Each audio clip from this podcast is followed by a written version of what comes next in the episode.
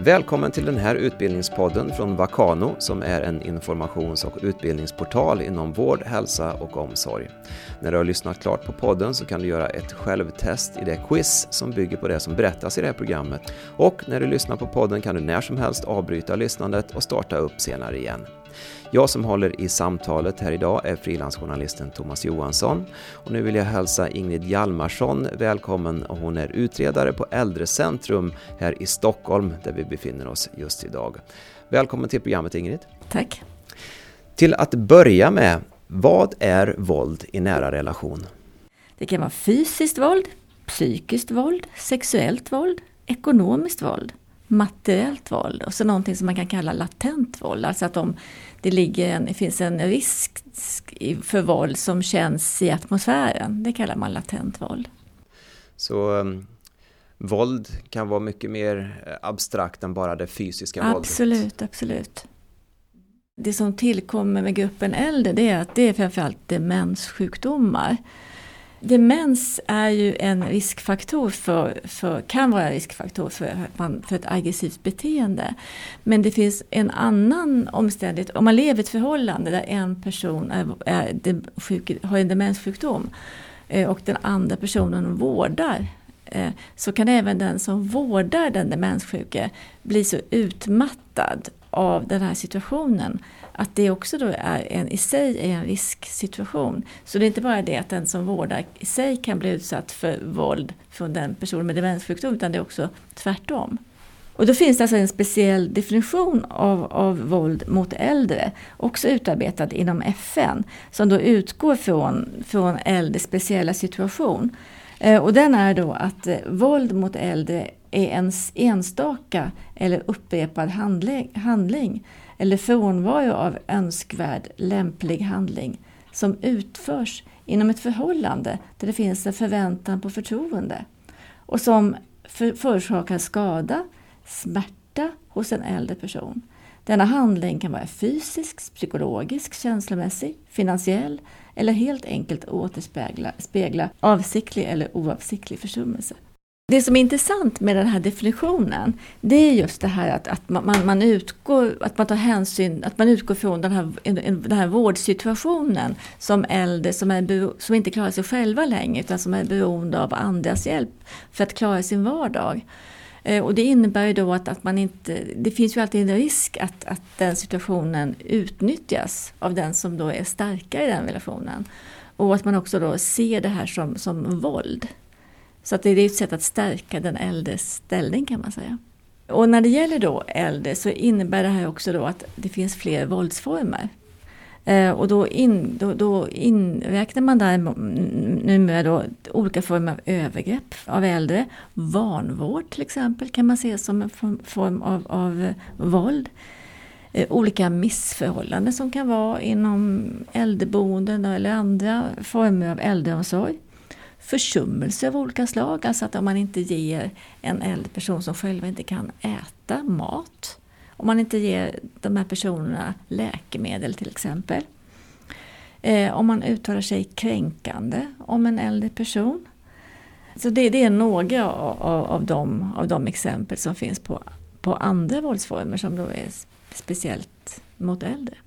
Du pratar i termer av relationer, förtroende och så vidare, privata situationer. Det låter som att det inte är helt enkelt att upptäcka våld som eh, pågår på det här viset. Hur gör man? Hur upptäcker man att en äldre person är utsatt för våld? Mm, nej, det, det har du väldigt, verkligen rätt i, att det här är inte lätt att upptäcka. Eh, det är klart att om, om, du kommer, om du möter en person som i en akut situation just är utsatt för våld, då är det ju enkelt. Eller om du ser skador som inte kan uppstått på något annat sätt än genom våld, då är det inte så svårt. Men, eh, men i övrigt sett så, så, kan, det vara, kan det vara väldigt svårt. Och det kan, vara även, det kan även vara svårt om du möter en person som har någon typ av blåmärke eller annan skada. Att, att få fram hur det kommer sig att den här personen har den här skadan. Därför att det är förknippat med väldigt mycket skam och skuld att vara våldsutsatt. Eh, och det är, en, det är en, ofta då en hemlighet som, som, som de här våldsutsatta personerna är ofta, eh, inledningsvis i alla fall, är väldigt rädda för att avslöja. Så hur gör man? Hur löser man denna gåta? Det är en lång process för våldsutsatta personer att söka hjälp. Eh, och som hjälpare måste man då också vara, förstå det här att, att det här är en process som inte går så, vare sig snabbt eller enkelt. Eh, men det, men det, man, det man kan göra då det är ju att man kan, man kan ställa frågor. Mm. Kan du exemplifiera och konkretisera vad det kan vara för typ av frågor? Något som, som eh, praktiker har, har, har, har, har lärt sig det är att man inte ska tala om våld. Eh, för, för det gör att man, för, för våldsutsatta personer, det är inte alltid de själva inser att de är våldsutsatta. Våldet har ofta pågått under en lång tid och har blivit en normal del i deras värld. Eh, och, och, därför kan, man, därför kan, de, kan en, en våldsutsatt person mer känna sig hemma i beskrivningen att man, man kan säga om sin man att han är inte alltid så snäll. Eh, så att just det, hur man väljer orden är, är faktiskt viktigt. Det finns eh, ganska många berättelser om, om personer som har förstått att, att äldre personer har varit eh, sexuellt eh, våldsutsatta. Eh, till exempel personer då som får hjälp med, med nederhygien. Eh, där, där, man märker att man, att man, liksom, man, man, man vill inte, man, man, eh, ja, man, man värjer sig på olika sätt. Eh, och det har då kunnat eh, vara tecken för personer som kanske själv, inte längre själv kan prata eller berätta vad de har varit med om, att visa eh, motvilja mot, mot kontakt då i, under livet.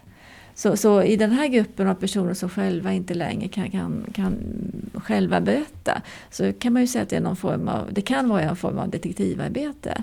Att förstå varför en person eh, beter sig på ett visst sätt. Mm.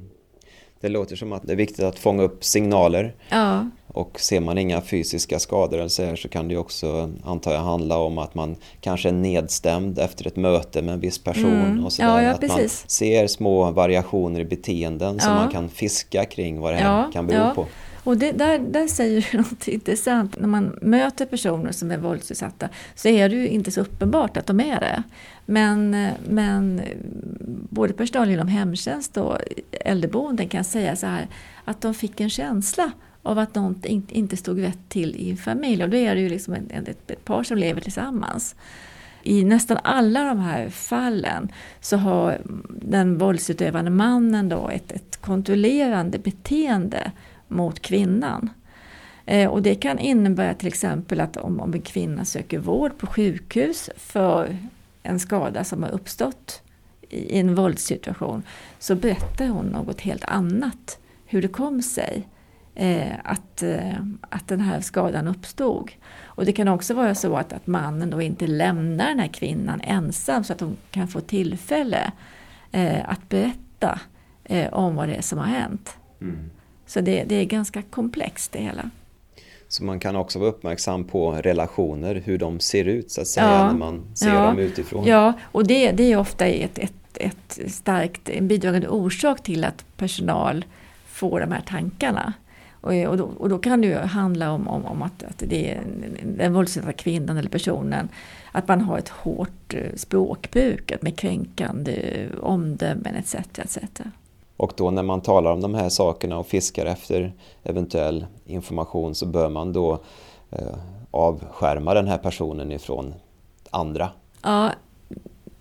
ja, du menar att man måste se till att man är ensam med den här personen ja, för att den ska man kunna bör berätta? Sitta ensam då. Ja, absolut, absolut. Och det kan vara svårt att få till ett sånt, att få den möjligheten. Mm. Mm. Vad gör man sen om personen börjar berätta saker? Jag tänker på tystnadsplikt och och så vidare. Huvudregeln är ju att man måste försöka få den här personens medgivande. Att den här personen som det gäller måste man få med på noterna så att den personen ger sitt medgivande. Mm. Och utan att gå in då på tekniska eller juridiska detaljer så skulle man kanske ändå, är det ändå en regel att man alltid går till sin chef när man upptäcker sånt här. Så Absolut. får man se vad som händer Absolut, därefter. ja. Så vad kan man göra mer konkret när man upptäcker eller misstänker att det är missförhållanden? Man kan ju till exempel då erbjuda den, den, den våldsutsatta personen olika former av stöd. Eh, gäller det ett par så kan det också, ett sätt att stödja ett sammanboende par Eh, där kanske den personen som vårdar är våldsam, att erbjuda den personen hjälp och stöd. Eh, och det kan handla om samtal, det kan handla om, om avlastning av olika slag. Eh, jag har hört talas om flera hemtjänstenheter som, som, där de tror att det förekommer misshandel, sätter in sina insatser lite oftare så att de går hem ett antal gånger på en dag för att, ja, för att försvåra då att det uppstår våld till exempel. Det är några exempel på vad man kan göra. Mm. Och sen kan man givetvis också då i riktigt allvarliga fall och där en person själv vill eh, försöka hjälpa till att skaffa en annan bostad. Mm. Jag tänker du pratade tidigare om att det, det kan vara svårt att få människor att berätta det här, en slags hemlighet ja. som man går och bär på, det är skam och så vidare. Mm. Kan det också handla om förnekelse? Du, du, nämnde det snabbt tidigare att man kanske knappt inser att man faktiskt är utsatt för ja. våld för att det inte är fysiskt till exempel. Mm. Eh, Absolut, eh, men även tror jag att personer som är utsatta för fysisk våld kan förneka det. Det är alltså ett sätt att överleva. Mm. Och det, man, det, det, har blivit en normaliserad del av vardagen. Forskningen visar då när man har intervjuat våldsutsatta personer ett antal år efter så, så, så framkommer det att, att det tar liksom flera år innan de här personerna riktigt inser alltså hur, hur illa den situationen var som de var i och vilka faror de egentligen var utsatta för. Så det, det, är en, det, är en, det är en lång process eh, bort från våldet kan man säga. Det viktigaste är väl då att, att våldet har en sån nedbrytande effekt eh, på de personer som, som, som är våldsutsatta. Eh, för våldet pågår ofta under en, en lång period. Eh, och under den perioden så, så hinner de här personerna liksom få sin självkänsla eh, kraftigt nedbruten. Eh, och, och, det är inte ovanligt att våldsutsatta personer liksom kan ha förståelse för, sin, för, den, för den personen som utsätter dem för våld. Därför att de inser hur värdelösa de själva är. Eh, och att de på så sätt också då kan, kan förtjäna att vara våldsutsatta. Så det här är ju en, en mycket försvårande omständighet. Och det här innebär ju också att de här personerna inte har så mycket egen styrka att förändra sin situation. Eftersom de kanske också har förlorat hoppet. Att de är inte värda med en annan situation än den de är i. Mm. Vad betyder det för mig som jobbar med just den här personen? Ja, alltså det att, att, man, att, man, att man kan förstå det här och, och inse då vikten av att, av att motivera den här personen. Eh, och att det kan ta lång tid. Det som är så svårt med det här va, det är ju att det finns ju inga enkla tips. Alltså. Du måste, för att, och det är det som många då, vi har gjort en del studier med personal som jobbar med våld. Va? Eh, och, och, och, och, vi har utvärderat utbildningar och säger så, men vi fick ju inga konkreta råd. Vi fick ju inte veta hur man gör. Va? Utan man, man måste liksom jobba med varje enskilt fall utifrån dess egna förutsättningar kan man säga. Så det här med att du är inne på att man ska ta hjälp av sin chef, det är liksom en väldigt viktig del, att man inte jobbar själv. Mm. Att man, att man kan, kan bolla och att man kan ta hjälp av andra och så. Och det här som du har nämnt, relationsbyggande, ja. detektivarbete. Ja, ja precis. Alltså frågan om våld i nära relationer har ju inte uppmärksammats så, så mycket som den gör nu och kanske har gjort de sista tio åren.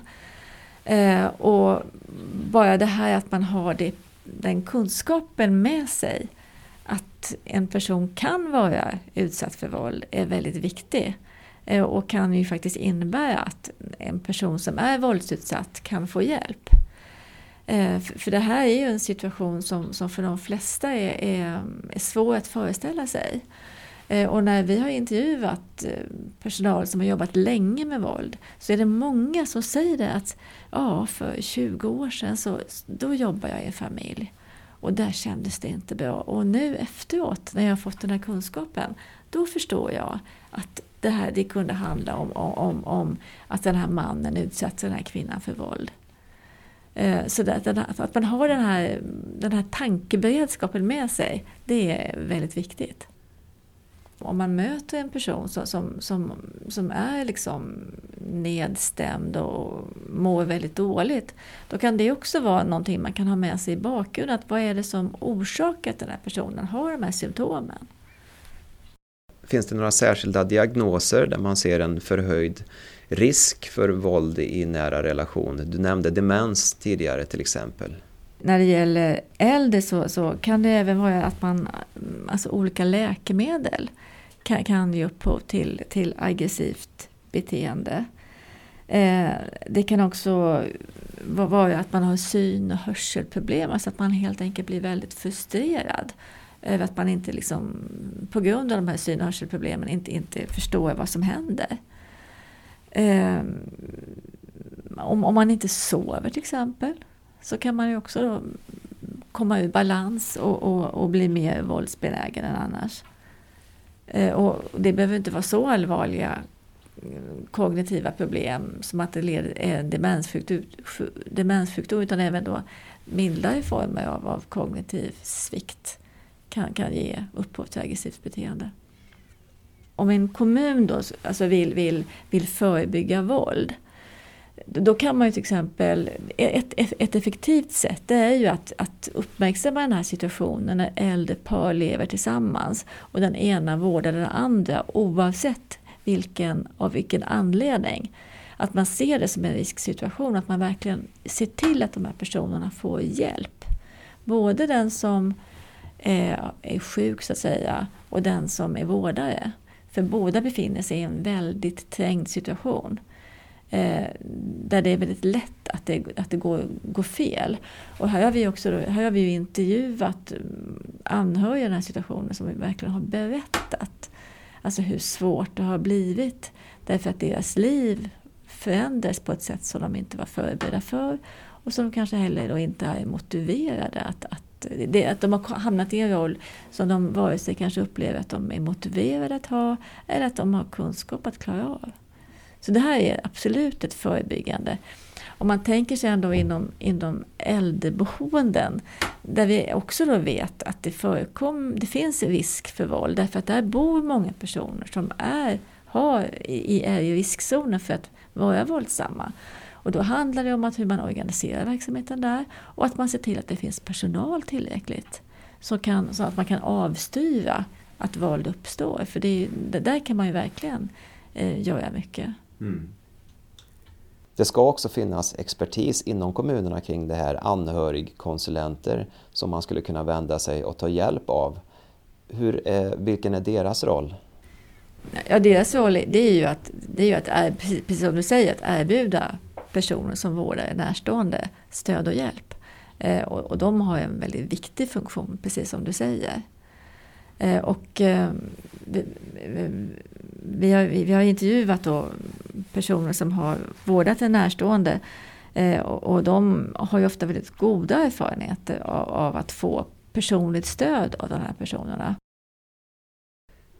Det kom också en föreskrift om våld i nära relation 2014. Vad innebär den? Den gör ju då tydligt för kommunerna och för landstingen att de ska arbeta eh, med eh, våldsutsatta personer. Eh, och eh, eh, när det gäller kommunerna så, ställer den krav då på att det ska finnas en plan för hur det här arbetet ska gå till. Eh, det ska vara väldigt tydligt vem som har ansvaret för hur det här arbetet bedrivs. Och det finns också då bestämmelser om, om att det måste finnas personal med speciell kunskap i det här området. Så kontentan är att det här inte längre är valfritt utan det här ska det finnas en riktig systematik kring. Precis, det, det, man, det här är en skyldighet att uppmärksamma. Och här på Äldrecentrum så har ni då utbildningar rörande det här området. Vad ger det för resultat? Man kan säga att ökad utbildning om det här området ger effekter. Just det. Och syftet lite grann kan vi också säga med den här podden det är att eh, det, här är en slags eh, sammanfattning av utbildningen och ett stöd också för de personerna som har gått den att sprida kunskapen i sin organisation. Mm. Okej, okay, då ska vi nöja oss och runda av här och vi har fått en del hyggligt handfasta tips men det ligger också i, i, problematikens natur sa du Ingrid att det går inte, vi kan inte ha en riktig punktlista här för vad man ska göra. Nej, men det viktigaste är ju att man, att man ändå känner till att det förekommer våld i en relation. Okej, stort tack Ingrid Hjalmarsson som alltså är utredare här på Äldrecentrum i Stockholm för att du ville medverka i programmet. Mm, tack. Du har lyssnat på en podcast från informations och utbildningsportalen Vakano och jag som ledde det här samtalet heter Thomas Johansson. Kontaktuppgifter hittar du på vakano.se och där hittar du också andra intressanta poddar och artiklar. Välkommen dit!